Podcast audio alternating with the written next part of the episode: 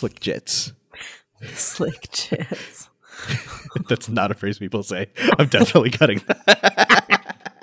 Nah, man. It's a thing. you haven't heard it? Oh, it's a thing.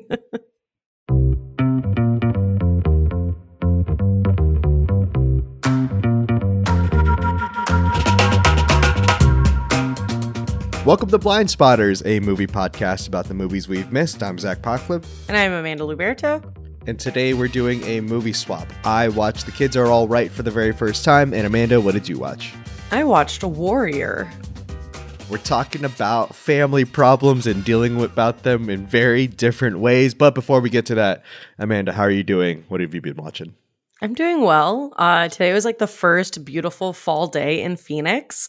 Um, a- Yeah. a, touch chilly had I woken up early enough, um, but I've had all my windows open, so it's been lovely. Um, we'll we'll get to your travels, which have been much more exciting than mine. But I did get to go to Denver a couple of weeks ago. I saw My Chemical Romance in all of their fucking glory. They sounded fucking amazing. Zach, some of these bands like from that era really sound like they're 40 years old singing about 20 year old problems. Um, and they're just not hitting the same notes. Gerard Way possibly sounds better than he did in 2008. It's incredible. He was so, so good. Shout out to Denver. Shout out to My Chemical Romance. Yeah. Is that the just- first time you saw them? Yeah, it's the very first time. I, wow. I- Huge. I had had tickets to see them when it was right to see them. Um, but they were one of the bands that protested Arizona for SB 1070, Mm. that extremely racist law that we had. So I never got to see them because I was like too young to go to shows by myself and then, you know, things out of my control and protests. Um, so this was the first time I had gotten to see them. And I bought these tickets in 2019 and. It, it had just been like postponed, postponed, postponed. So I have been watching My Chemical Romance, um, but I've also been watching a few other things. been watching a lot of spooky movies, spooky movie season. Um, I've sort of like reached a point with these like classics where I'm like, which ones haven't I seen that are actually good? Um, and so I've been like really trying to find other things that I might have missed. Um, so I watched Monster, which is not necessarily a spooky movie, but it is based on true crime. Um, there is like murder involved. It's the story of um, Aileen Wuornos, the most notorious female serial killer in America. Um, it's the Charlize Theron movie where she like completely transforms into Aileen Wuornos. She won um, an Oscar for it, and truly, she's like unrecognizable. Um, Aileen Wuornos' story is like heartbreaking and crazy all at the same time. So that was like a really good movie. I watched The Rental, which is Dave Franco's directorial debut. It's sort of like a suspense thriller. That was pretty solid. I think you could survive it. I, I don't think it was like that scary. Um, if you're looking Hmm. for something a little edgy. Um, then probably one of the best movies I've seen all year is I saw Barbarian. This movie it just took so many turns that I was not expecting. When you finally feel like you're comfortable in it, it like takes another sharp turn and you're like, what is happening now? Um, and I, you know, as, as you and listeners know, I love any movie that I can't predict the ending. And it just was, it was really good. Um, and then one more thing, um, cause there's a few on your list that I've watched as well and I want to talk about, but we just wrapped up House of the Dragon. Yeah. I'm into it. I like I get why people might not be into it, but like I'm fucking all in. I think this idea of like not telling us this history and just starting with the war is a great idea. Like let's show me this history. Show me the relationships that start this war. And now we're like we're rolling and I'm so excited. Yeah. Like in the words of Matt Smith's Daemon, mm, Mm, you can't see it, but I'm also leaning mm. on anything. I watched like I've been watching so much old Doctor Who content lately. Um, and it's Oh, great. yeah. I'm like my My like my my Negroni Sbagliato with prosecco in it is Olivia Cooke and then Emma D'Arcy with Matt Smith. stunning. oh, stunning! Oh, stunning. Emma D'Arcy Oh, fucking man. rules. They're both great. Yeah. Um, but yeah, I'm having a Yeah, great we'll talk about it. Olivia Cooke unrelatedly to this podcast later in this podcast. Absolutely. Let's go to your list, and for the third time, let's talk about a movie.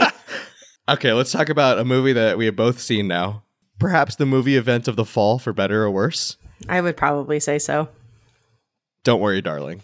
So we've seen it. It's a movie I have seen. Thoughts? Okay. I'm like really 50 50 on it. I don't think it was uh obviously as good as I wanted it to be uh, like six months ago.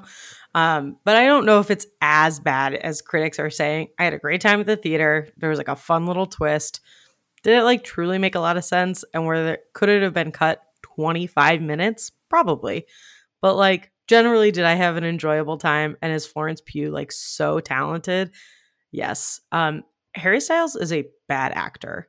I'm I'm willing to watch my policeman first before we decide. In this movie, Harry Styles is a bad actor. a great pop star, excellent pop star, great sex icon, incredible. Probably our best male pop star. Probably. Um, the scene of Yeah. him freaking out in the car, I was like, "What? That was tough. What in the community theater bullshit are we watching right now?" Axe once. yeah, literally. Uh, Chris Pine was great. He Yeah. had to play one note and he chewed on it like And it was it. delicious bone. Palm Springs, never looking better. Love Palm Springs. You know what? You are a, you are a Palm Springs advocate. Can't wait to retire there in 50 years. Uh, really tough look for podcasts. Mm-hmm. Yeah. I feel like it's getting worse for Um, us every time they're mentioned in a movie. Anyway, don't worry, darling is a movie we watched. We saw it, guys. It was it was fine. It's been seen. Uh, I probably disliked it a little bit more than you did, but uh, Probably. I thought it was like generally fine. a 2022 movie that I have watched and did like though uh, was Turning Red. Loved it. Um, this was a Disney movie that came out earlier this year.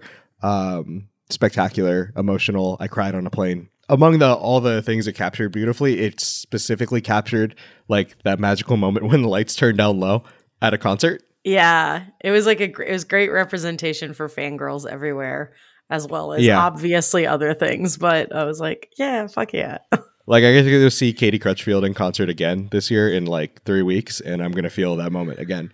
Um, and then two other movies I watched, uh, two Elaine May joints, Ishtar and The Heartbreak Kid, both hilarious. Ishtar is like famously one of the biggest flops in like production hell stories in all of Hollywood, and it was maligned when it came out, but honestly, hilarious. Uh, give Elaine May the justice. It's like the popular pick for like this movie was not appreciated in its time. It's also because it lost fifty million dollars from a studio, but Dustin Hoffman and uh, Warren Beatty are hilarious in it. And then the Heartbreak Kid, uh, 1972 film, also very funny. It got a 2007 remake, I think that wasn't very good, but uh, go back and watch the original. It's on YouTube. It's like very low quality, but it's also very hilarious. Amazing. Always good to throw some So- comedies in there. We love some comedies in the midst of October. While everybody's getting spooked, I'm laughing. All right. So we're swapping some movies today. It is November. Um, by the time this comes out, actually, this will come out on election night. Um, so I Oh. will be hours away from podcast hell. Um, so please Venmo me three dollars. Uh, so that yeah, pray I- for all your journalists. yeah. Um, but I'm excited. I'm like, I mean, this is why I do what I do. Like, I'm like so amped to be in the newsroom until Yeah. five in the morning. Um, but so November, it's family time, it's movie time. Go vote. Um, yes, please, please go vote. Holy shit, go vote, please. For the I, love of if you haven't voted yet and you're listening to us, like fix that and then come back. yeah, Or listen to us while take you're us, on your way to the poll. Take us to the poll. Amazing. Do a good job. Fill out your bubbles correctly. um, okay, so family time, movie time. I would say both of these are movies you could like adults could watch with their adult parents. Like oh, totally. Yeah. yeah, these are like family movies. Um, but they're also like complicated family movies. Um, and also pretty on the opposite ends of the spectrum. I feel like I did the Zach Yes. thing of picking the lighthearted film, and you did the Amanda thing of like picking like the very like complex film. Not that your movies aren't complex. That was that was not right. But like the the more downer of the films. you know what like we have layers just like families have layers just like these families have layers uh why don't you flip the coin so we can figure out which one we're talking about first Okay, I'm gonna pick heads. heads Oh fuck yeah. what are we watching or what are we talking about Let's talk about Warrior first. let's fucking go Is what you were expecting? yeah actually was nice. Okay, okay, okay. amanda the devil you know is better than the devil you don't you watched warrior what happened True that. All right. So the movie opens with Tommy Riordan, played by Tom Hardy, visiting his father, Paddy Conlon, played by Nick Nolte. Paddy is a recovering alcoholic and clearly has not seen his son in a long time. It's revealed that Tommy and his mom ran away from him when Tommy was just a kid because of the alcoholism, and that Tommy has not forgiven him. Later, it, I believe the next day, Tommy goes to a gym and wins $200 by knocking out a fighter named Mad Dog extremely quickly. Um, he sees a tournament called Sparta that will pay $5 million to the winner, and he asks his dad to train him with a condition that he won't try to fix their relationship. Then we move to a physics classroom where Brendan Conlon, played by Joel Edgerton, is teaching. His family is struggling to make ends meet, so he's competing in local MMA fights for money. He gets found out by the school and is suspended without pay. Paddy shows up at his house. They also clearly had not talking, talked in a while um, and tells him that his brother is in town. This is how we learn that Tommy and Brendan are brothers. It was pretty obvious, but also this is when we know for sure. It's also noted that Brendan has not forgiven Paddy either. Um, Brendan doesn't know how he's going to make money while he's on suspension, so he asks someone to train him and also enters the Sparta tournament. Flash to what I believe is Iraq, and a video of Tommy knocking out Mad Dog at the gym has gone viral. And a Marine actually recognizes him, saying, like, oh, that's the guy, but we don't really have much more information. We see Tommy on the phone with a woman who is revealed to be the wife of a war friend who had been killed in friendly fire. He says he plans on giving the winnings of the Sparta tournament to her and the family. Now we're at the Sparta tournament, which is taking place in Atlantic City, which is not Las Vegas, just in case you were wondering. Brendan and Tommy get into it on the beach with each other and they're having this big argument. Tommy feels that Brendan left him when he needed him most. On the first day, they both defeat their opponents in very wild circumstances.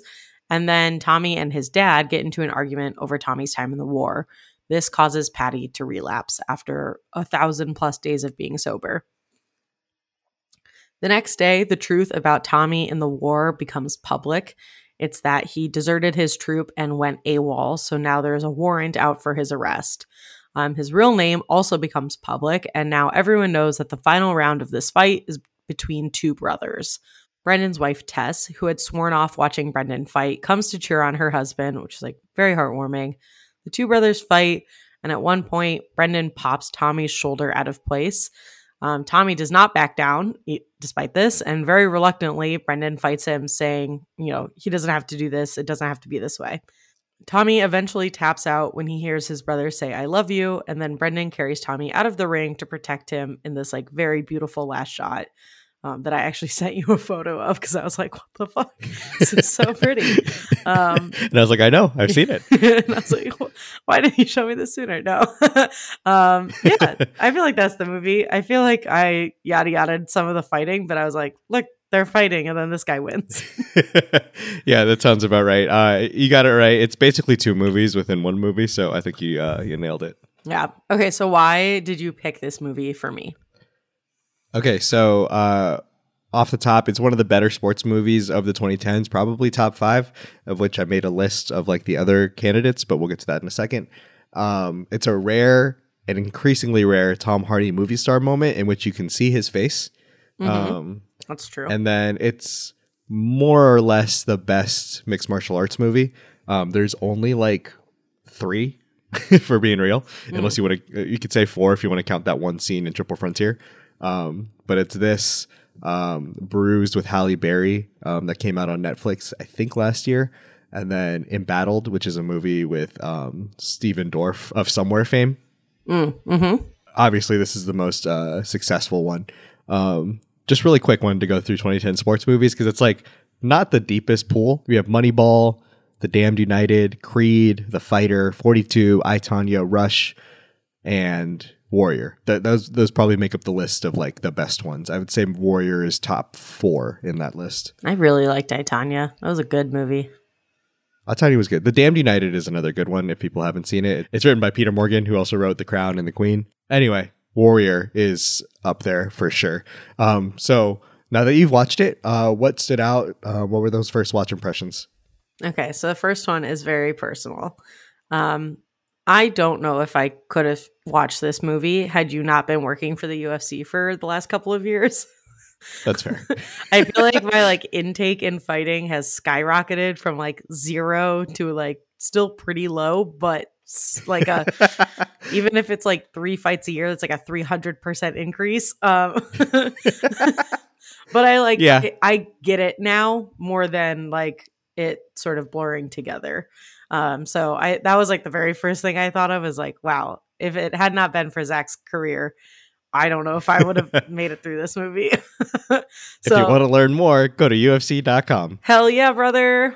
The next thing is that um, Tom Hardy is canonically very hot, and this haircut is so awful that he's actually unattractive in this movie.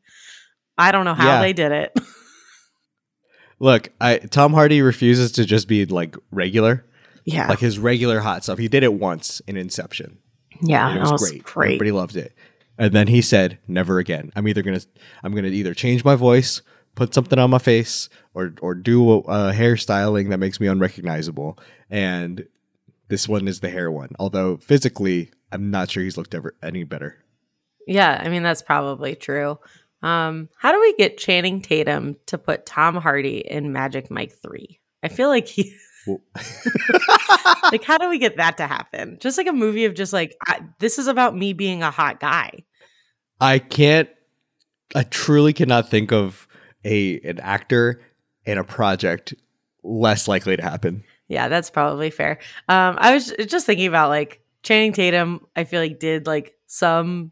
I mean, obviously, very different careers, but like some pretty serious roles. And then in this like second stage of his career, he's like, I'm just gonna be a hot guy. I, I think Tom Hardy is a better actor, but I'm just like I'd like to see at least one where he's like, all right, guys, here you go. The other thing that I thought a lot about was um Koba, which is who's like one of the um big champions that Brendan has to fight Yeah, is he's like the boogeyman in the movie. like truly so terrifying when he walks out to fight Brendan in that scene. I was like, that was one of the scariest things I've seen all year, and all I've been watching for a month is horror movies. Okay, so Koba in this movie is canonically Russian. And I'm now going to make you click on the link that I put in the outline Okay. and watch the actor who is Kurt Angle, a WWE superstar, walk out. Okay. Do you see all the regalia on him? Yeah. He's incredibly American. Yeah. It's giving Apollo Creed. I just needed you to see that Kurt Angle, who is a like Olympic level wrestler Yeah. who like represented Team USA, was playing a Russian man named Koba, and I find that hilarious. Incredible. That was, he's so big. That's so scary. An actor. They, and they did a great job with him because they didn't make him say a single line of dialogue. Correct. Uh, no, I thought that was good. um, this last thing that sort of stood out to me is something I, I feel like will will spark a good conversation. But um, I generally don't like extended physical violence in movies. Um, I think I can handle like a an MCU level of fighting, of like it's clearly staged. um, you land a few punches, but like it's mostly choreography, things like that. Um, even though Uh-huh. I, I through you and through your job, I have grown to like really respect this sport as more than just like two maniacs in a circle fighting Yeah. each other. Like I I understand a lot more of like the the sport behind it um and i have like a lot of respect for it but like i think i watched these fighting moments i don't know if i like hel- if i breathed the whole time. Like i was like holding my breath. It's like how i imagine people watch horror movies. I was just like so anxious through all of those fights. And i've watched a fight with you and it's exactly how i feel when it's happening in real life too. Again extreme respect for it and i definitely don't think it like shouldn't happen but i'm like oh i just don't i this is so hard to watch it, I think that is a testament to the movie making you care about the characters. Because when I feel the most anxious while watching a fight, it's usually because I have some sort of emotional investment in either a storyline or like you know you just you just feel for the fighters um, when they're competing, Mm-hmm. or you feel for the people who are competing in any sport in a specific way. But in this sport, they can get punched and knocked out, Mm-hmm. and so there's a different, like you said, anxiety that kind of comes with that. Um, which is why Tess doesn't want to watch Brendan um, in the movie. I couldn't Um, even ever imagine. and it's also a testament to like the effectiveness with which they recreated like the moments of the sport um because they could have just made it like really corny like you watch rocky and that's like cartoons fighting Yeah. Or like, you know, I mean, there's fighting in hockey. I'm a big hockey fan, obviously. I've seen a, Yeah. a handful of bar fights that I'm like, this is whatever. But those like last like maximum 40 seconds. Like they're so short. And Yeah, that's yeah. maximum. Most of them last like 15 seconds, 10 seconds. Like it's just so different. But this is like when you get punched and you fall to the ground, that is not the end of the fight. Unlike these other things, there's so much more to it. Mhm. And I it's the extendedness of it. And it's like I hold my breath from first punch to tap out. I'm like do you feel the same way when you watch action flicks I, I it must be um because I kind of tune out during like fight scenes of action movies, but Yeah. like generally like I mean I guess it depends on the type of action movie, but like sometimes it could be like really corny action movie, and I'm like okay yes then the the thing's gonna explode and whatever, um but I think uh that has like a, a different level of threshold um where this is Mhm. like purely man versus man like fighting it's a very Yeah. it's very primal and i think that's like what like makes me so anxious yeah and again I, I do think like because the way they film this movie it especially like when you're at sparta you usually get like three shots it's like big wide shot like you're in the crowd Mhm. and then you go to like whoever's in the corner so you have like these pretty good seats and then you go inside the fight yeah. it's like it's whip cutting. It's kind of like friday night lights esque Mhm. or you know gavin o'connor also directed miracle and, and i feel like the action in miracle is also intense like you really feel yeah you're like on the ice. Like it really captures the speed of that game. Yeah. Um and i and i think because it captures the action so well it creates that like anxious feeling of like not only do you have to worry about like them getting punched but you have to worry about them getting kicked or taken down. Yeah. And really you feel like these the visceralness of all that. So um yeah you probably did watch it. Like i watch a horror movie which is like through fingers. Uh, and, and again this is not a knock to the movie or to fighting. No It's- yeah. I i think it's a testament to it. I think it's a Yeah. a, a credit to it. Absolutely. I i i completely agree. But i was like i think the whole time i was like and, oh. well, and, and to be fair, like to you, I will watch some fights cage side, and I I feel like that. Like I'm watching, and I'm like, oh god, uh, uh. Um, and I've been you know working there for a few years now, so um, I think it's just one of those aspects to this sport specifically. Um, so other than just the general like, oh my god factor about uh about Warrior, what have you thought about the most since watching? I've just been thinking about like how impressive all of the fighting is. like I know that that is like that's like a that's a that's a real thing in reality, but I was just like so in awe that that I I don't it's just like maybe so out of my purview that I never really think about it, but I'm like holy shit.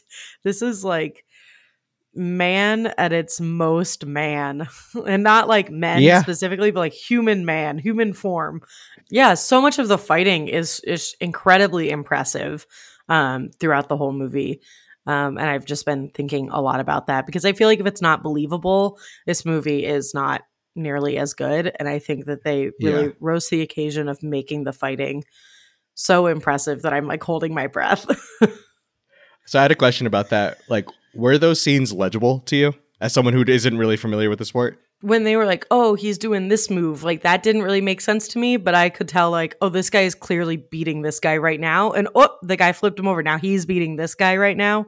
Like I, I did know that. Um, I could like tell what was going on. It's like similar to how I watch basketball. Um, I'm like, oh yes, I know like why these people are winning and why they're not. Um, uh huh.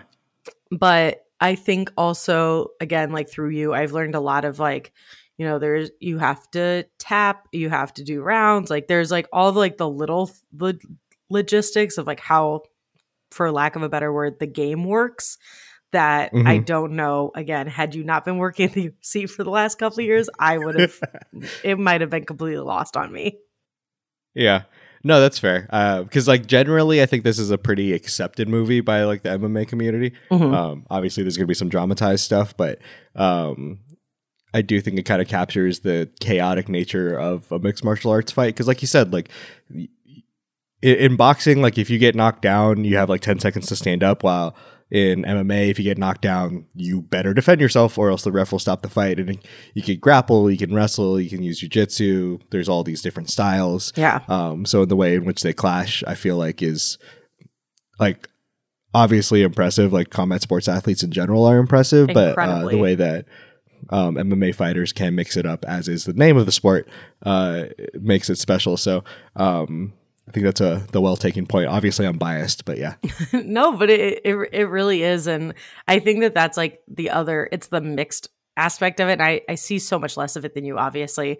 Um, so like when they're punching each other, and then I'm like, mm-hmm. I settle into the punching, and then there's like a kick to the head, and I'm like, oh god, I forgot, I forgot they could do that. yeah, I, I also love, and like this is obviously like a, a really easy way to build characters, but I love how contrasted uh, Brendan and Tommy's fighting styles are. Yeah. And like Tommy's a little bit more cartoonish, but like you kind of do see both of those styles in fights. Like you see the guys who kind of can like strike a bit, but they're better off just kind of trying to grapple and make a guy tap out.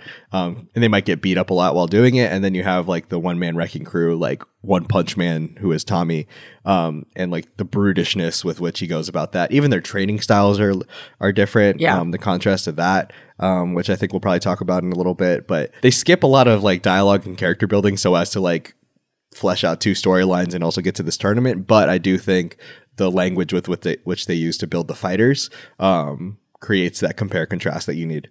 Yeah, I, I agree. And I, I think that that was well portrayed and that someone like me who is not like that versed in this world can still watch it and follow along like yeah, you see Brendan at that like at that gym with uh, Frank Grillo, and he's like listening to Beethoven, and it's all very clean cut and like you know high tech and all that, and then you have you know the boys in Pittsburgh, mm-hmm. Tommy and his dad, um, kind of just grinding and do, getting the road work in, and I think that is like very plain language. I agree. Um, and then the other thing I thought a lot about is it's very cute when Tommy's gym, who like he had kind of come in as this like nobody to a gym that was like already a community. Um, but then they're all like rallying around him, watching him, and they're all like cheering him on. I thought that was very cute.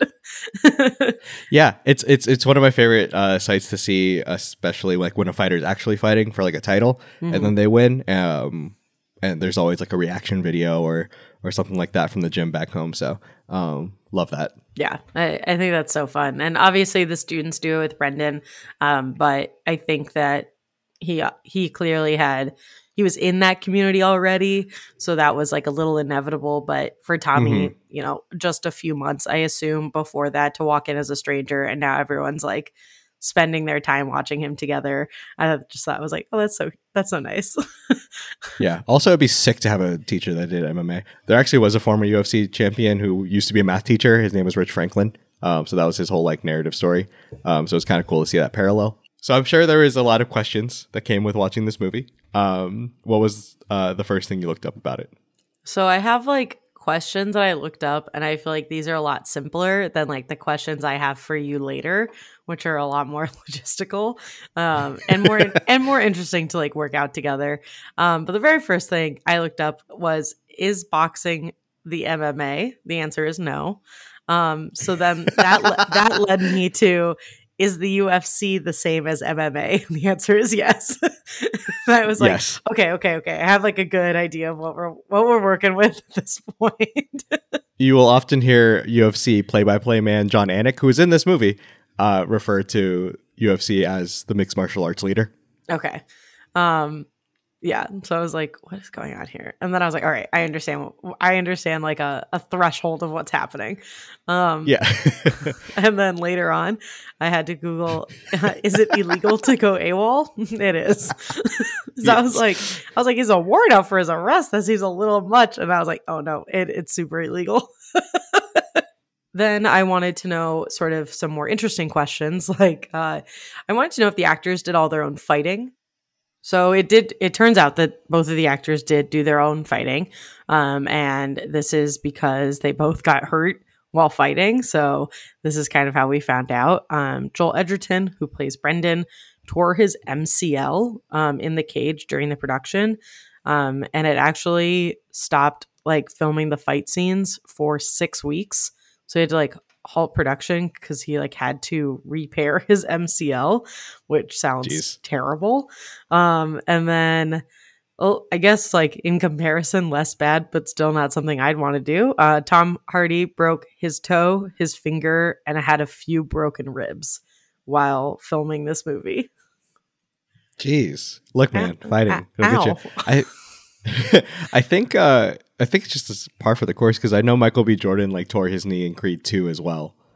yeah it, right. it's just like uh yeah incredibly impressive again um but yeah so they both did do their own fighting and, and we know that because they both got hurt also, just got to acknowledge the fact that Tom Hardy put on 28 pounds for this movie, with which he used that physique to later be Bane.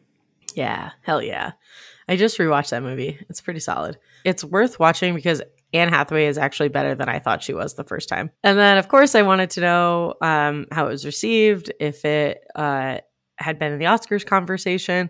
I had no recollection of this movie, so I was like, for sure it did not, but it certainly did. Um, the father, uh, played by Nick Nolte, he was nominated for Best Supporting Actor um, at the Oscars that year, and he did not win, but that was a he still got a nomination. Yeah. Did you have any sort of relationship to Nick Nolte before this? Oh, I'm sure I did, but not enough where he's in the um, same camp as Jodie Foster. Probably his, I don't know if this is like his most famous movie, but to me it is. Like he was in 48 Hours um, and another 48 Hours, those buddy cop movies with Eddie Murphy. Um, he has like a weird career where he would like goes through ebbs and flows of being kind of top line and, and like does really cool roles or stuff like that. Um, he's just kind of a guy who shows up and acts. That sounds so stupid, but like he's not like a man cultivating his Hollywood career. He's just like, yeah, I'll do this um, type of guy. And he, I, I really feel like he got the nomination off of like the one scene where he relapses. Like he's good all throughout the movie, but then he has to do like Yes, listening to Moby Dick on his Walkman yes, relapsing. That Um, that's like absolutely where where that happened. I was gonna ask this later, but I, I was gonna shoehorn in it now. Um, did the emotional beats of the movie work for you? Like, did it did it hit? Um, to an extent, Because like I feel like a lot of it is just like kind of half baked. yeah, and and maybe that's that's why. Like, I I won't say it like rolled off of me, but I wasn't like crying at the end of the film of like relief that these brothers were back together. I was like, Yeah. oh, that's nice. Yeah.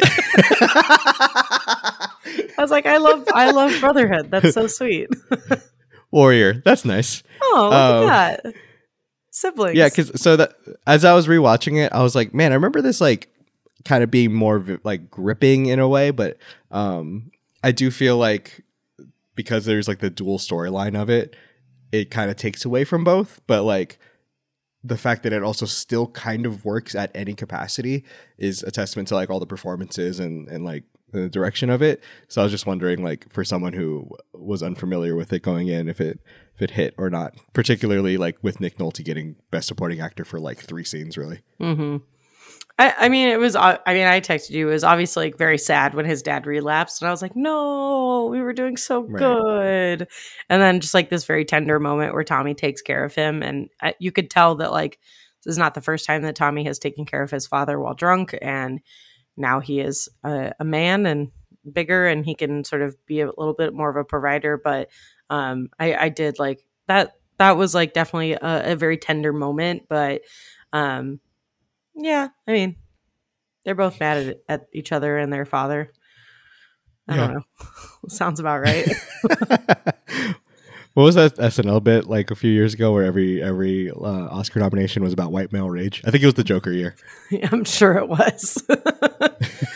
I'm sure it was. Any other questions about this movie? Yes, I have a lot of que- I have a lot of questions about this movie. I'll start easy. When you were watching this movie for the first time, which of the brothers were you rooting for to win the end fight? So the first time I watched it, when this movie come out, 2011, I was Yes. like 16. Yes. Definitely wanted Tommy to just run through everybody. Like I got, like, I understood that like. No, no, like I understood. Like the movie was like, "Hey, this guy has a family. He has kids. He has a house he might lose."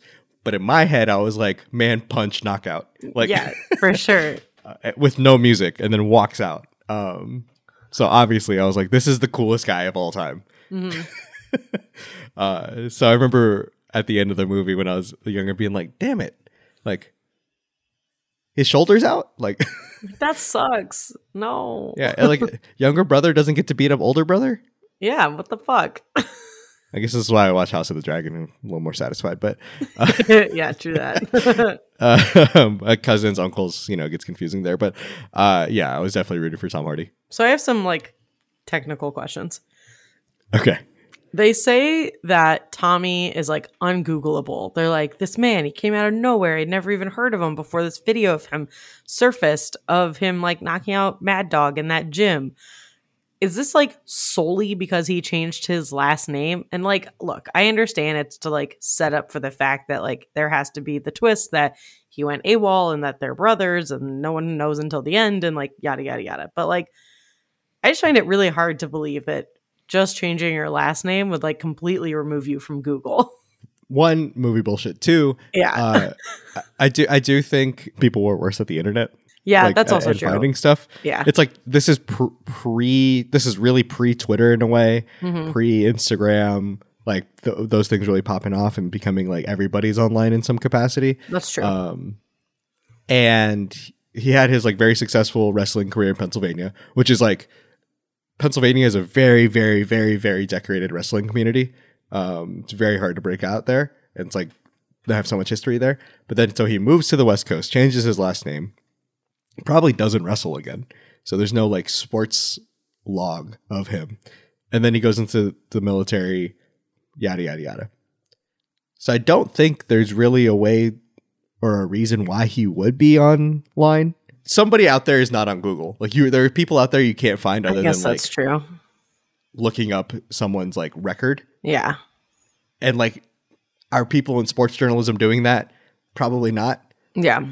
Probably not at that point. Okay, so then, you know, uh, attached to this, they say he like didn't show up to any of the press conferences, didn't get his photo taken, yada yada yada. He's like very clearly uninterested in like the razzle dazzle of this whole thing. Um, then why is he doing such a big tournament? Is it like just because he likes to beat the shit out of people? like this is the biggest stage to do it on. Um, and I assume it has to be like that he avoided these things so he was like not in the spotlight and like no one would recognize him. But I was like, why not just like do a bunch of small ones and like make money that way? Like why are we fighting at such like a big stage if you're like trying not to be found? There's there's really no other avenue in which a man who has no professional fights could compete for five million dollars in two days. Mm-hmm. Okay. Um, not doing all the presser stuff. There's a lot of fighters who hate doing media. He's also a, he's also a nobody. Like Yeah, he's not true. Koba. He's not Mad Dog. Mad Dog was like a top eight middleweight or whatever they said. Um, and so really nobody cares about Tommy Riordan. Yeah.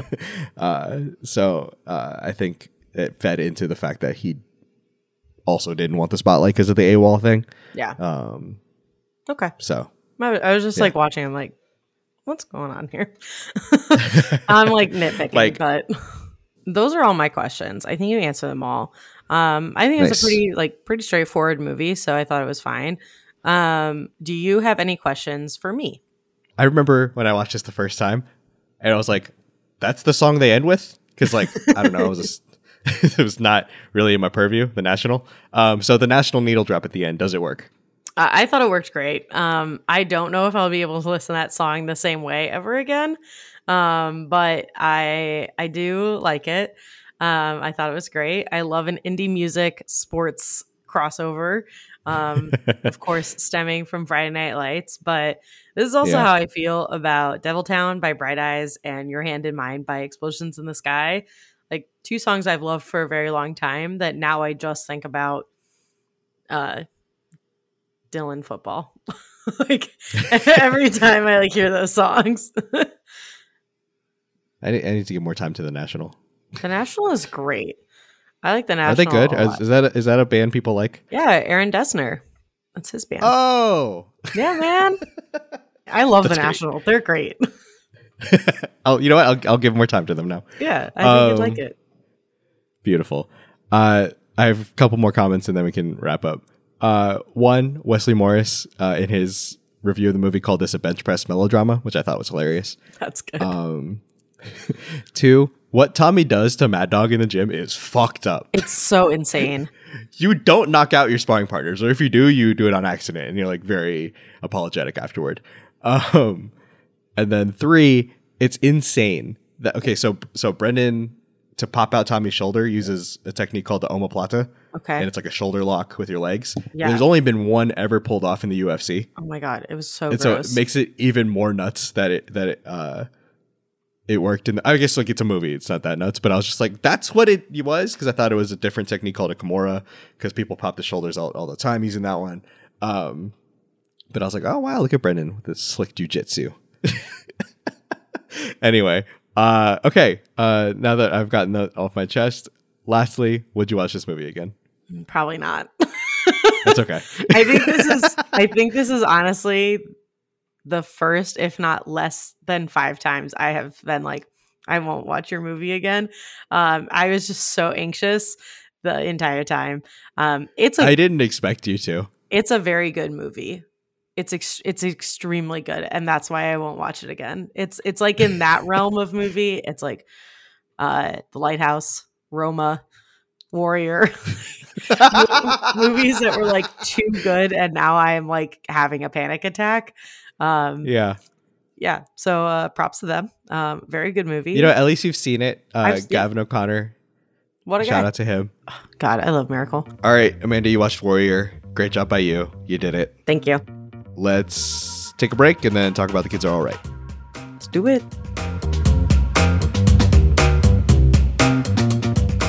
This episode of Blind Spotters is totally not brought to you by the Velveteen Rabbit.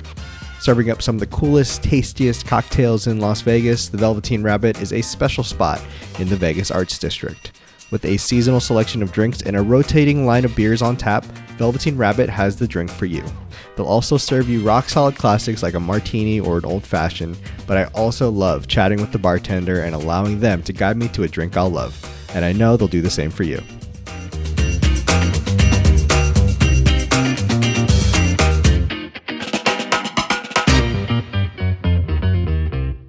All right, Zach, would you say that the kids are possibly okay, well adjusted?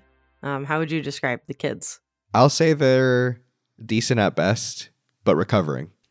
um, they probably went to when we were All right. young over the weekend and just Absolutely. Um, all right, so we, you watch The Kids Are All Right. Tell me what happens in that movie. all right. The kids are all right. Uh, directed by Lisa Cholodenko, written by Cholodenko and Stuart Blumberg. Uh, this movie centers on the marriage between Dr. Nick and Jules Allgood, played by Annette Bening and Julianne Moore, respectively. Together, they have two children who they use the same sperm donor and then like gave birth to one each. Uh, their son is named Laser, who is played by Josh Hutcherson, and he wants to find his biological father, but is too young at 16 years old to find out that information. So he asks his 18 year old sister Joni, who is played by Mia Wasikowska, to do it. I'm so proud of myself. Uh, You nailed it. The sperm bank identifies Paul Hatfield, who is played by one Mark Ruffalo, and they make contact. When the three meet without the parents' knowledge, Joni is kind of taken by Paul's lifestyle. Who is he's a restaurant owner with like an organic farm to table situation, while Laser is a bit more skeptical. Eventually, Jules and Nick find out that this has happened, and so they have Paul over for a meal. Things are more or less awkward, but at the dinner, Jules agrees to make over Paul's garden as he starts uh, her kind of landscaping situation business. One afternoon, while Jules is working on Paul's backyard, uh, she kisses him as she is feeling less affection from Nick and way more from Paul. The two start an affair, and the kids also start to spend more time with Paul, which causes tension for Nick. Nick suggests then that they have dinner at Paul's to ease things over, which goes pretty well until Nick finds Jules' hair everywhere in the bedroom and bathroom. Jules admits to the affair, which the kids overhear, and things get tense in their household. Paul calls and confesses what he thinks is love to Jules, but she hangs up. As Joni gets ready to leave for college, Paul shows up but is pretty much rejected by everybody in the family, and Jules asks for the family's forgiveness, but things are still up in the air. The next morning, they all drive to drop off Joni at college. As they're getting ready to leave Joni, they all hug, and Nick and Jules also kind of embrace behind Joni's back, and they kind of forgive another uh, each other in that moment. On the drive back, Laser jokes that they're too old to break up, and the two hold hands, and it seems like everything's going to be all right. How did I do? I skipped a lot. Yeah, but that's more or less. I mean, Paul hires Jules to do the landscaping. Um, they clearly start feeling affection toward one another, and um, yeah, it all kind of goes from there. So why don't you tell I me? think you did good. Thank you. Why don't you tell me why you picked this movie? Um, I think this movie it, it's just like sort of like always stuck with me since I've watched it. Um, I, I think about it quite a bit, but uh, I love that the focus is just on these five actors, and they all do such like a really good job of giving extremely human performances. Um, and it just, I, it's sort of like an actor's showcase more than it is like a film. That makes sense. I get it. Like, which is truly a kind of movie that I enjoy a lot. Always. Yeah, I had a feeling that you'd like it. Um, what were some of your first impressions while watching it, aside the fact that you enjoyed it? My first impression was that I was really glad that it used the correct grammatical spelling of all right, Of course you did. which is all the letter, the word all, A L L space right. That is how it's supposed to be. That is the actual word. It is not A L R I G H T. I still use that variation because nobody thinks it's the right one. Um, I don't even know if it's still the right one in the AP style book because the AP style book be changing stuff. But I was just happy that the kids are all right. Other than that, um, this movie Welcome to Journalism Corner. welcome to Grammar Corner. Uh, it's really pretentious here. Um, this movie is incredibly like late aughts. It just feels very Mhm. not dated, but just like the like you. Do you remember when we talked about um, a few good men, and you were talking about like the '90s sheen on movies? Um, Correct. I, I feel that way about like mid 2000s to late 2000s movies. Th- obviously, this one came out in, in 2010. Um, there's just like this like very plainly colored, like sat like mid saturation indie folky kind of score music to it that's like in a lot of the same kind of like there's the same energy to a lot of these movies um sometimes my general like thought is like oh this is about to be some white shit like but uh, Valid. but like you kind of you you feel you see that and you kind of understand like the vibe of the movie and i feel like this is of that. It's not a critique it's not like a praise it's just like an observation of of the style of movie. Um another quick one is there's a fantastic kitchen in paul's house. Um, i really like just the whole situation at paul's house. Uh, mark ruffalo has something good going on there. Um but then the real first impression standout is uh, Julianne Moore and Annette Bening, obviously. Well, before I get to that, did you have any like add-ons to the first few things? No, I I I complete I co-sign all of them. Completely agree. Great house. Um, great backyard. I love like all the layers to it. I think it's fun. Um, it's it's extremely 2000s in the way everyone's dressing and the way that they're using their cell phones and not using their cell phones. Um, in the way that you can find out if someone's having an affair by the hair in the shower and not by like them receiving a bunch of text messages or like things like that. Like there's a lot of reasons why it's like extremely 2000s, like early 2000s. Um uh, great great notes. Um, also, the the kitchen at Paul's house or Paul's house in general made me think of um, the rooftop garden situation. I think in uh, what's the movie with Reese Witherspoon that he's in? Uh, just like heaven. Just like heaven. I don't know why it just made me think of that. Um, just like heaven, a movie that's fine. Anyway, uh, uh, the real standout um, upon watching is obviously the the couple at the center of it, Julianne Moore and Annette Bening. Um, gotta say, Julianne Moore talking about lesbian porn gave me Boogie Nights flashbacks. Um, and and is also just a little ironic considering she's like, yeah, you can tell whenever straight women are playing lesbians because X Y Z, and I'm like, well, yeah, that's so funny. Um, and then obviously Annette Bening, uh, the way she slowly slips into like a more and more biting attitude toward everyone as like the the tensions grow. I think their chemistry together is almost more impressive when they're clashing as opposed to when they're having mm-hmm. a good moment, which maybe speaks to like the whole mid-marriage strife message of the movie. I also just this goes this was a first entry or like this was an earlier entry into the Annette Bening being a cool to if not strict mother after uh, or before 20th Century Women, which is also a movie I enjoy. Yes. Also, uh, there's a lot of similar energy um, in that movie as well. I, I love Annette Bening. I love Julianne Moore. Julianne Moore is honestly probably one of my favorite um, actresses that we have. I'll watch more or less anything that she's in. Um, her meltdown in Magnolia is like one of my favorite things I've ever seen. um, she's she's incredibly incredibly talented. Um, but yeah, they do they do such like a good job and a very believable job of their relationship. But I think you're right on the fact that like when they're sort of falling apart, you can tell how much love was there based on how much love is currently not there, if that makes sense. Like we don't need like a huge backstory on like how good things were. We sort of like come in right as things are getting bad, but you can tell with like how they're fighting and like you said clashing, you sort of get all of the backstory in the way that they're no longer vibing.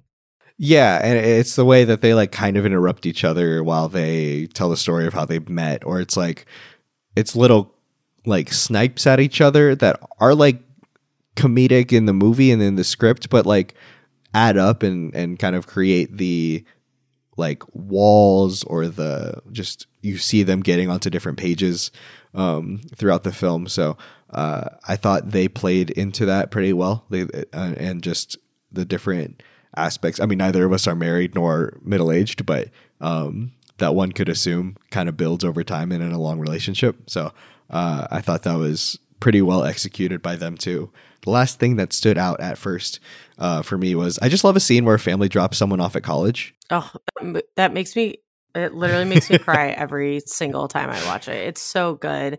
The scene, I'm sure we'll get into it more and I'll let you talk about it, but when the when Joni realizes the room has gone quiet and it's like the first time that there's like silence in the whole movie and she's like, but wait, wait, where'd they go? Like she knows that they left, and like that's what she's been begging for this whole movie. But it's very much like, you know, you don't know how much you miss your chaotic family until they're like not there. And uh, I, I definitely was like, oh, that scene like just it gets me. No, let's Did just cry. No, let's just get into this now. Yeah, let's get into the the, the yeah, that yeah. scene now.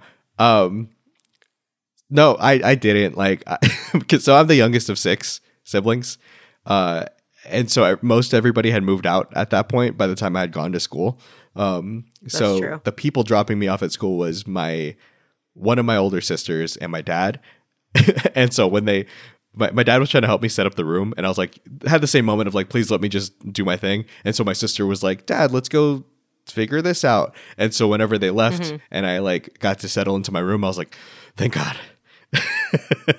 um and I love my family. I love my dad. Um, but it was just yeah. ha- having like, all right, a space to kind of cultivate um, and, and, figure out on my own. Uh, yeah. And like I was going out of state for school, but it was only one state over. It was like a five hour drive, so it wasn't anything crazy. Um, so it definitely was. It was like more of a we're hugging. We'll see you soon. My dad was like proud of you for going to college. Uh, we're good. Like go do your thing. Um, Love Danny. Yeah, shouts to dad. Um, so, but what about you? What was your drop off like? So, no surprise that I absolutely cried. Um, but it wasn't until later. It's so melodramatic. Oh my god, my it's so stupid. But um I live like within the same I live less than an hour from where we went to college. Um, and I saw my family all the time. Um, but I was the first one to move out. I'm the eldest. Um, no one had really ever done it before, obviously. Um, so I think when my sister moved out, everybody was like a touch less emotional, though I sobbed like a fucking psychopath when we moved my sister to college because I was like, oh my God, I remember being this age and it was just great. She's about to graduate. It's fucking Oh nuts, god, but, that's crazy. um, I know. Um, but I think like my my whole family came.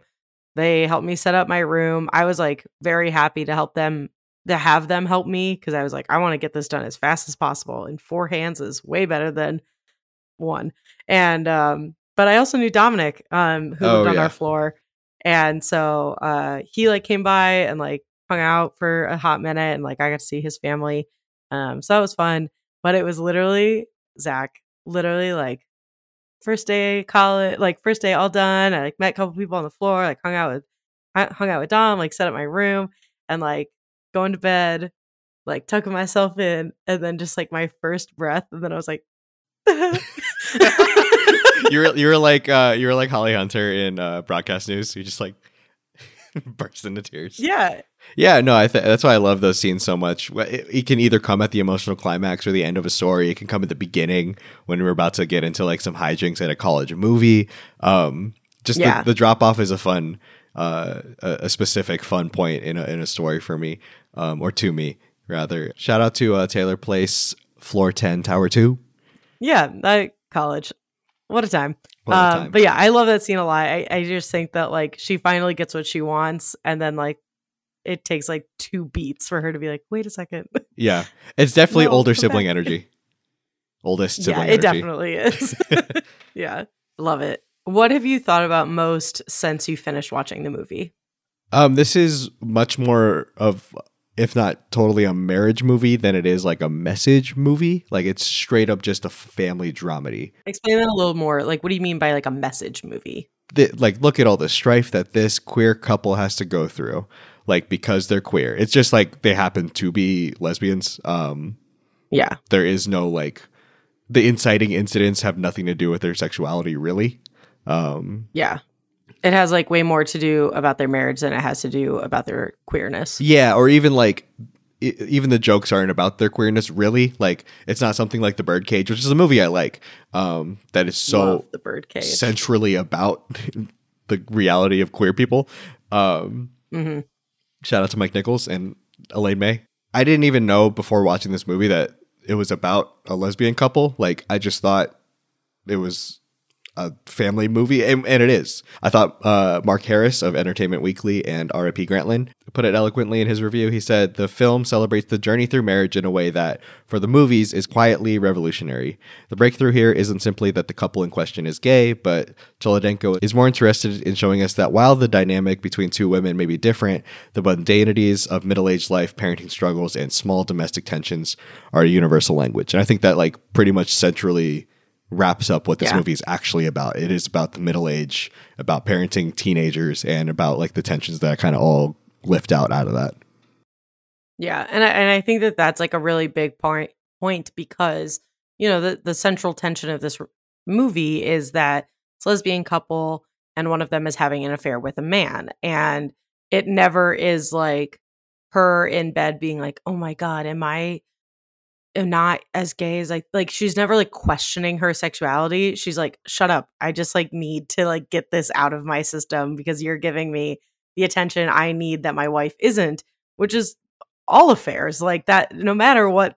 And like even in the when they finally like are are facing it together um nick says like what are you straight now? And she's like no it's like not even about that. Yeah. like it has so little to do with the sexuality and i love that there's never like a whole line of like a a, a through line of that being like a, a a major part of the affair Yeah, exactly. Like it was like it's still like a slight bummer that like Jules ends up cheating on her with a man. Like I would have liked that to be a different kind of affair. Like if she's gonna cheat or whatever. But um, I wasn't. I didn't get too hung up on it, but I get if people are. Um, I also liked how, uh, even though, like, they're not just these like progressive superstars just because they're gay. Like Nick can't grasp like the importance of organic food. Like she just doesn't Yeah. make sense to her. Um, Yeah. and that also makes sense with her character. Yeah. I, I think that um it is less I, I get what you're saying about like Jules cheating on Nick with a man is a huge bummer. But I think it is less so simply because of that scene where Jules is like looking at Paul and he's and she's like, Oh, I like see my kids' expressions. Like they have like a connection and like I don't know what it's like to meet a man that was a sperm donor of mine and now like my children are connected to you that I carried myself like it's not a situation I'm in but I can imagine that like you feel a sort of like very personal connection to somebody like that that it like sort of that's what it's about more than it's about like the fact that he's a man. Yeah, Does that I make think- any sense? If it, no, it it no, it it does. It's just it, it does. It's just I think the thing that like I wished it wasn't this way was like the fact that they had like the sexual aspect to the affair. Um, just because like what the movie was going for. Yeah. I think if it was just like any dude, it would be way fucking weirder. But I think like because Yeah, have this, totally, like, very yeah. intimate relationship outside of it, like built in, that it makes sense for this to be the slip. Yeah, I like the the sex scenes are funny, but I do think they could have just like had the same kind of uh, energy or message if she was like sneaking out to go hang out with Paul because Paul is like giving her all that praise or whatever. Anyway, Yeah. um, it didn't need to be inherently sexual, but um, it happened. Uh, it didn't like really take away from the movie for me. It just uh, was something that I'm like, well, we could have maybe we do that differently now. But again, it was it, was- it, apparently it was such a big moment or a big uh, kind of point to the movie. So. Um, Yeah. And you know, sexuality, fluid. Um, what were some things that you looked up uh, about the movie after you finished watching? I was reading a lot of reviews that were really, really harping on that part and be- being like, wow, it's so amazing that they made this movie about blah, blah, blah. But then, like, so the Mark Harris one is the one I really kind of went to because he was like, all right, like, I get it. Cool. However, it's also just like this really special movie about marriage. And like, in the review, he talks about trying to think about movies about marriage. And a lot of them are like, Kramer versus Kramer, or like you know, like divorce movies like that, or like Ordinary People, or um, His Girl Friday, and like they're not really about marriage. They're either about like a breaking or a coming together, and then like once that happens, like movie's over, life's over. There goes the adventure. You're just married now, and so this was like a a good picture and uh, articulation of that middle age and that like extended life beyond just like the wedding day. Yeah. Another thing I looked up about the movie was how is it received? Incredibly well. Like on so many top 10 lists, um, topped a few of them. I think A.O. Scott had it fifth. Um, IndieWire named it the 21st best screenplay of the 21st century. Um, and then it was uh, nominated for a few different things. It was nominated for Best Picture. Um, Annette Bening got a Best Actress nomination. Um, Ruffalo got a supporting actor nomination, and then it also got a best screenplay nom. It did not win any of those. I think this was the King's Speech year, aka the Social Network did not win year. Yeah, that's the most important one. Uh, but like, so in those categories, like uh, Natalie Portman won in Black Swan, um, Christian Bale won in The Fighter, The King's Speech won Best Original Screenplay and Movie. I, and I feel like we say this semi often, but it was kind of wild that like this movie gets nominated just because like, and I don't mean this in a bad way. It just felt slight, like it, but compared to like Oscar movies now have to have so much narrative and like heavy, I don't know, drama or like a heavy performance or like just a kind of campaign behind it. And this one's just like a mm-hmm. breezy family comedy where Josh Hutcherson has a friend who makes a lot of dick jokes. I was really hoping that you were going to say this because I thought of something because this is always like my go-to is like they don't make movies Yeah. like this anymore. but like it sort of does remind me of Coda. Like it, it's way less emotional, but like I think that Coda was really one of the first times in a while that we had seen a movie that was just like about a family going through a thing that like families go through that was nominated and won best picture but like even like made that big of a ruckus and um it it did end up winning which i think is like just still so shocking but i I do think that that was like the first time in a really long time that a movie like similar like this was even like recognized. I'll take this chance to talk a little bit more about Annette Bening too, where it's like she got a Best Actress nom for this part where she's just like playing a, a mom and a and a doctor who Mhm. not really like. It's weird that I, I don't know in my head like her and Julianne Moore were both the best actresses or both like the supporting you know what I mean um Yeah. so I I am curious as to like maybe why some people like lean that way or because Julianne Moore I feel like has more to do, but I guess Annette Bening has more to hold in in terms of yeah, like the she's like the reactionary character. Um, I think that the difference between the two of them is like while um Julianne Moore has more to physically do, she's very sort of like lackadaisical about the relationship. Like she's stressed and she knows she shouldn't be doing it, but she's not it's not like eating her up inside or we're not seeing it eat her up inside or like ruin the way that she's interacting with people where like the tinge of like I'm losing my family and I think I might be the reason why, but I don't know what's going on. And maybe it's this guy's fault. Maybe it's my fault. Like, what the fuck is going on to me? That's like how Annette Bening has to function Mhm.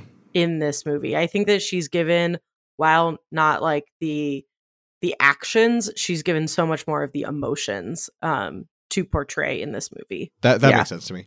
It is it is interesting too, like how the movie just kind of like she might be drinking too much, but we're just gonna like have her stop. Like, um, Well, she, that's like the the moment where they're like at dinner. That's the Yeah. moment where she's like, "Okay, I'm gonna be on my best behavior. I'm gonna like try to like meet with Paul, and like I'm gonna play like the Yeah. my family wants." And then she's like having a good time and enjoying herself, and she's like, "Oh, like I can like loosen up. Like I will have a glass of that wine, and like I am gonna Yeah. like maybe be my real self." And then, I mean. Can we talk about this scene? I have like so much to say about this scene. Is it the dinner where like they finally fight. Yes. Joni Mitchell is like a big part of this scene. And I love the line. I spent half of high school in my room crying to that album. I think it's so fucking funny. And it's like so good because I I have those albums. But Joni Mitchell is just like the best like sad woman like uh, heartbreak music of all time. And it's like that album specifically is the crux of like two of the saddest scenes in movies. This one and then in Love Actually, where like Emma Thompson like wipes like a single tear away from her face and like is so good. But she's like two women who like realize their partner is cheating on them while Joni Mitchell is the topic of conversation.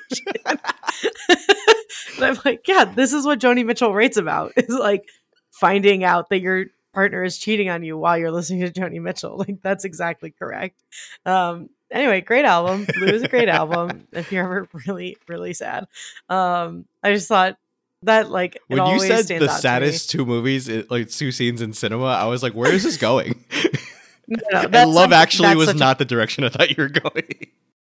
No, it's a fallacy. That's like a complete hyperbole, but uh just two scenes that I like Yeah, have very yeah. similar energy are also like like tied together by this Joni Mitchell reference. yeah, Um but just and it's something that like anytime you rewatch it if you ever want to, when she like takes the hair out of the shower the very first time, like in the beginning, where she's like, Oh, your hair is everywhere. Mhm. We just had the the thing drained, and you're like, ah, ah, oh no. I, I I did I That's gonna come back to you. I did clock that. I was like, "Oh, that's probably gonna be a a notable thing." That was like a very blatant note. Yeah, look Um, at this. Yeah, Chekhov's hair. yeah, literally, absolutely. um, I'll also take this moment of talking about the O- Oscar noms to talk about Mark Ruffalo in a more extended way. Like we haven't talked about him really yet. Another interesting nomination, just in terms of like, all right, the other supporting actors are Christian Bale in The Fighter, who won, um, John Hawkes in Winter's Bone, Jeremy Renner in The Town, who's Cobb gonna take, and Geoffrey Rush in The King's Speech. And then you just have like organic fuckboy cook Mark Ruffalo getting nommed yeah, for like filming a dude jumping off of, of a roof. Like, I'm not, and I'm not besmirching it. I just think it's like such a breezy, like really Yeah. banking on Mark Ruffalo's charisma. I think that's definitely the weaker of the four options, and that's my man's. Like that. This is definitely Andrew like- Garfield's nomination. in Social Network. Yeah. Yeah, absolutely. it's actually yeah. Mark Ruffalo he's yelling at when he's like, Mark! yeah, exactly. That's that's correct. Um, yeah, uh, Mark Ruffalo doesn't deserve an Oscar nomination for this movie. Wow, I did not expect to I thought you were gonna come in defending it. I mean, he's great, but like against Andrew Garfield in the Social Network, like no, of course not. That's like one of the best scenes in all of cinematic history is Andrew Garfield yelling at Facebook. Like I can't believe that that wasn't an option for people. Oh my god. I have yet to see someone put that over like Midwest emo intro, like TikTok. and that needs to be a thing. um okay, do you have any questions about the movie uh for me to answer? Um, to go with the vibe of the movie, I'm going to keep it light. Um, first question: If the daughter's name is Jody, and it's she's named after Joni Mitchell, how the fuck did we get laser? I It's have never no explained. idea. No, um, I'm not really sure. Um, Like, is there like an like an indie musician named Laser that I'm unaware of? not that I know of. Um, it it might be just sort of like I had a teacher who named his son Danger. Just, I just, I just want any explanation. I'm not judging the name Laser. It's just such a wild take. Yeah, what happened to Josh Hutcherson? Can we talk about him for a moment? yeah, yeah. What's he talk- up to these days? Uh, nothing. He's great. He was a great child performer. he was. You know what? I knew him from the Hunger Games. He was a heartthrob for sure. He was born in Kentucky. Do you know that? I did know that because of all the Hunger Games uh, press tours That's I true. consumed. That's true. Famously, he and Jennifer Lawrence are both from Kentucky. Oh, Um, so this is before the Hunger Games, and so the Hunger Games comes two years later, and by the time he's done with the Hunger Games, he has been in seven movies. None of them are any sort of notable except for the Disaster Artist. um, yep, you're right. he was in a comedy television series called Future Man. He was the main role and also producer. He was a voice actor on Ultraman. And he was in an episode of Paquita Salas. What's up with Josh? That's what I want to know. Like, where where you at? He supported Bernie. Sanders. Yeah, I did. I did read that. Um, I don't know. I don't know what's going on. Um, I think he should come back. I, I think he's a very charming actor.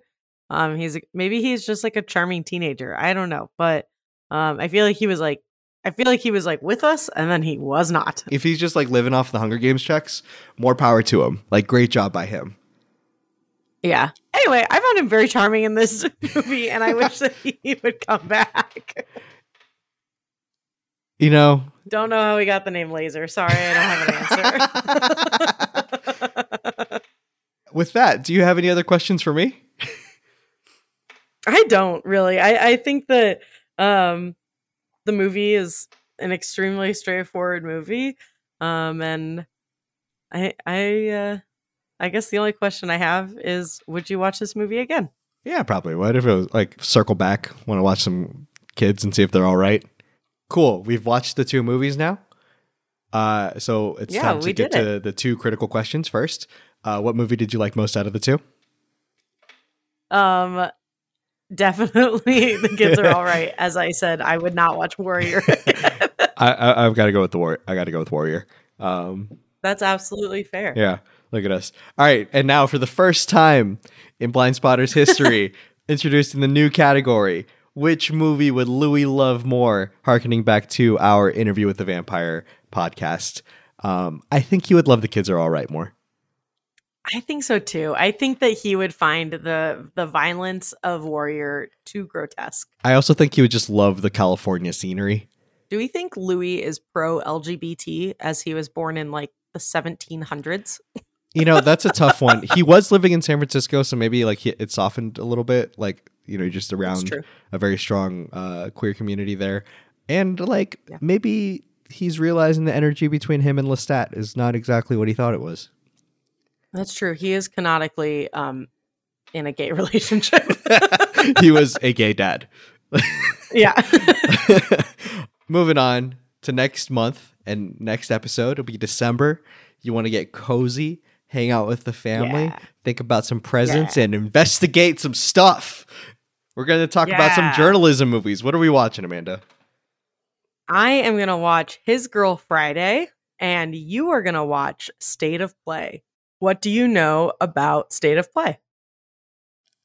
Nothing. I just know it's a journalism movie. Is Rachel McAdams in this one too? Uh, I believe so. Oh, cool. Good for her. Um, speaking of journalism movies, shout out to Mark Ruffalo. They knew.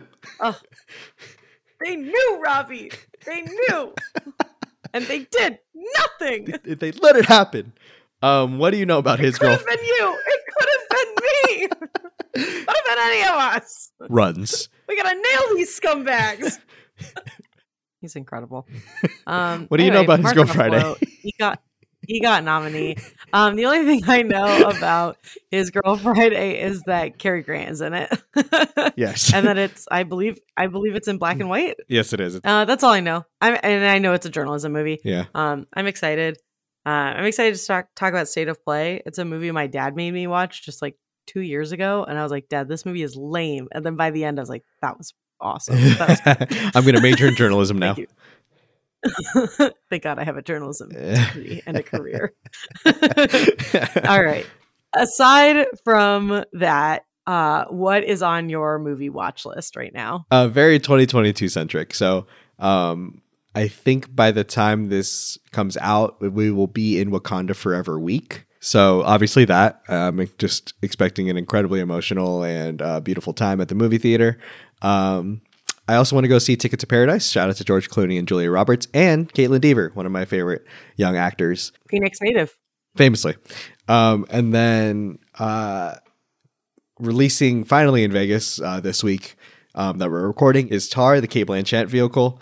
Uh, she plays like a composer that is getting touted for at least Best Actress um, noise for her, and I've heard it's one of the better movies of the 2022 slate. We're getting we're getting into Oscar season finally, so um, those movies are starting to drop. What about you? I'm so excited.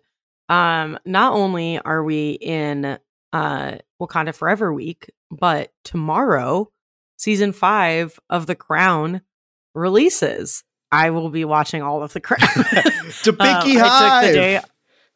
I I, ta- I took the day off of both jobs because I will be working the election, not because of the crown, but it is very good timing. Um, that I will be coming home at like 5 a.m., taking a fat nap, and then watching the entirety of the Crown season five. Um, Hell yeah, brother! very excited for that.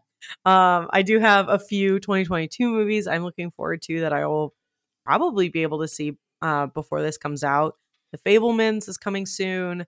She Said, another journalism movie, is coming soon. And then The Menu um, looks real creepy and looks really fun. So those are all coming soon. I'm very excited for those. Um, and then something that's streaming that I've been I want I really want to hit um, is Thoroughbreds, which is um, a like a thriller movie featuring Olivia Cooke and Anya Taylor Joy.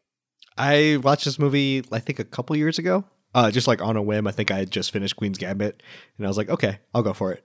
Um, really, really fun. Well, uh, text me when you watch it because uh, it's very specific.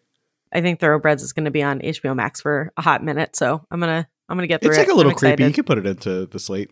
Like I was surprised that I watched it. Good to know. That's like a good level. I like to know that. Yeah. All right. Thank you guys so much for listening. we will we will leave. Um, I don't know if anyone else could have spent an entire hour talking about the kids are all right, but uh, we appreciate you listening. I know that Zach will do a good job of cutting this down so you don't have to listen to a whole hour of the kids are all right. Um, but you can find this podcast on the second Tuesday of every month. Um, a thank you for voting in your local election. Yeah. It's very important. Um, happy election day to everybody. Um, you can follow the podcast on Instagram at Blind Spotters Pod. I am so close to our goal of getting a measly 100 followers by the end of the year. Um, so please, I'm really trying. I'm I'm pumping content out Yeah, there. She, yeah, she. Um, and you can also follow the podcast on Twitter at Blind Spotters. Where I am not close at all to hitting that goal. well, that's that was my goal. Okay, Zach, where can people find you on the internet? Uh, you can find me on Twitter at Zach Pocklib, and as always, you can find me on Letterboxd. Where can people find you? You can send me any compliments at Amanda Luberto on all social media. You gotta head out. Thank you guys so much for listening. Have a great and safe Thanksgiving. Say hi to your families. Say personally, Zach and Amanda, say hi to your parents and your families and your siblings. Um, it's a it's a family pod. Come and join us. Um, everybody loves this pod. Okay, that's all I had to say. Bye. Let's go to war. all right. My computer made it all the way through. Thank God. That would not have been good. All right, let me also stop the recording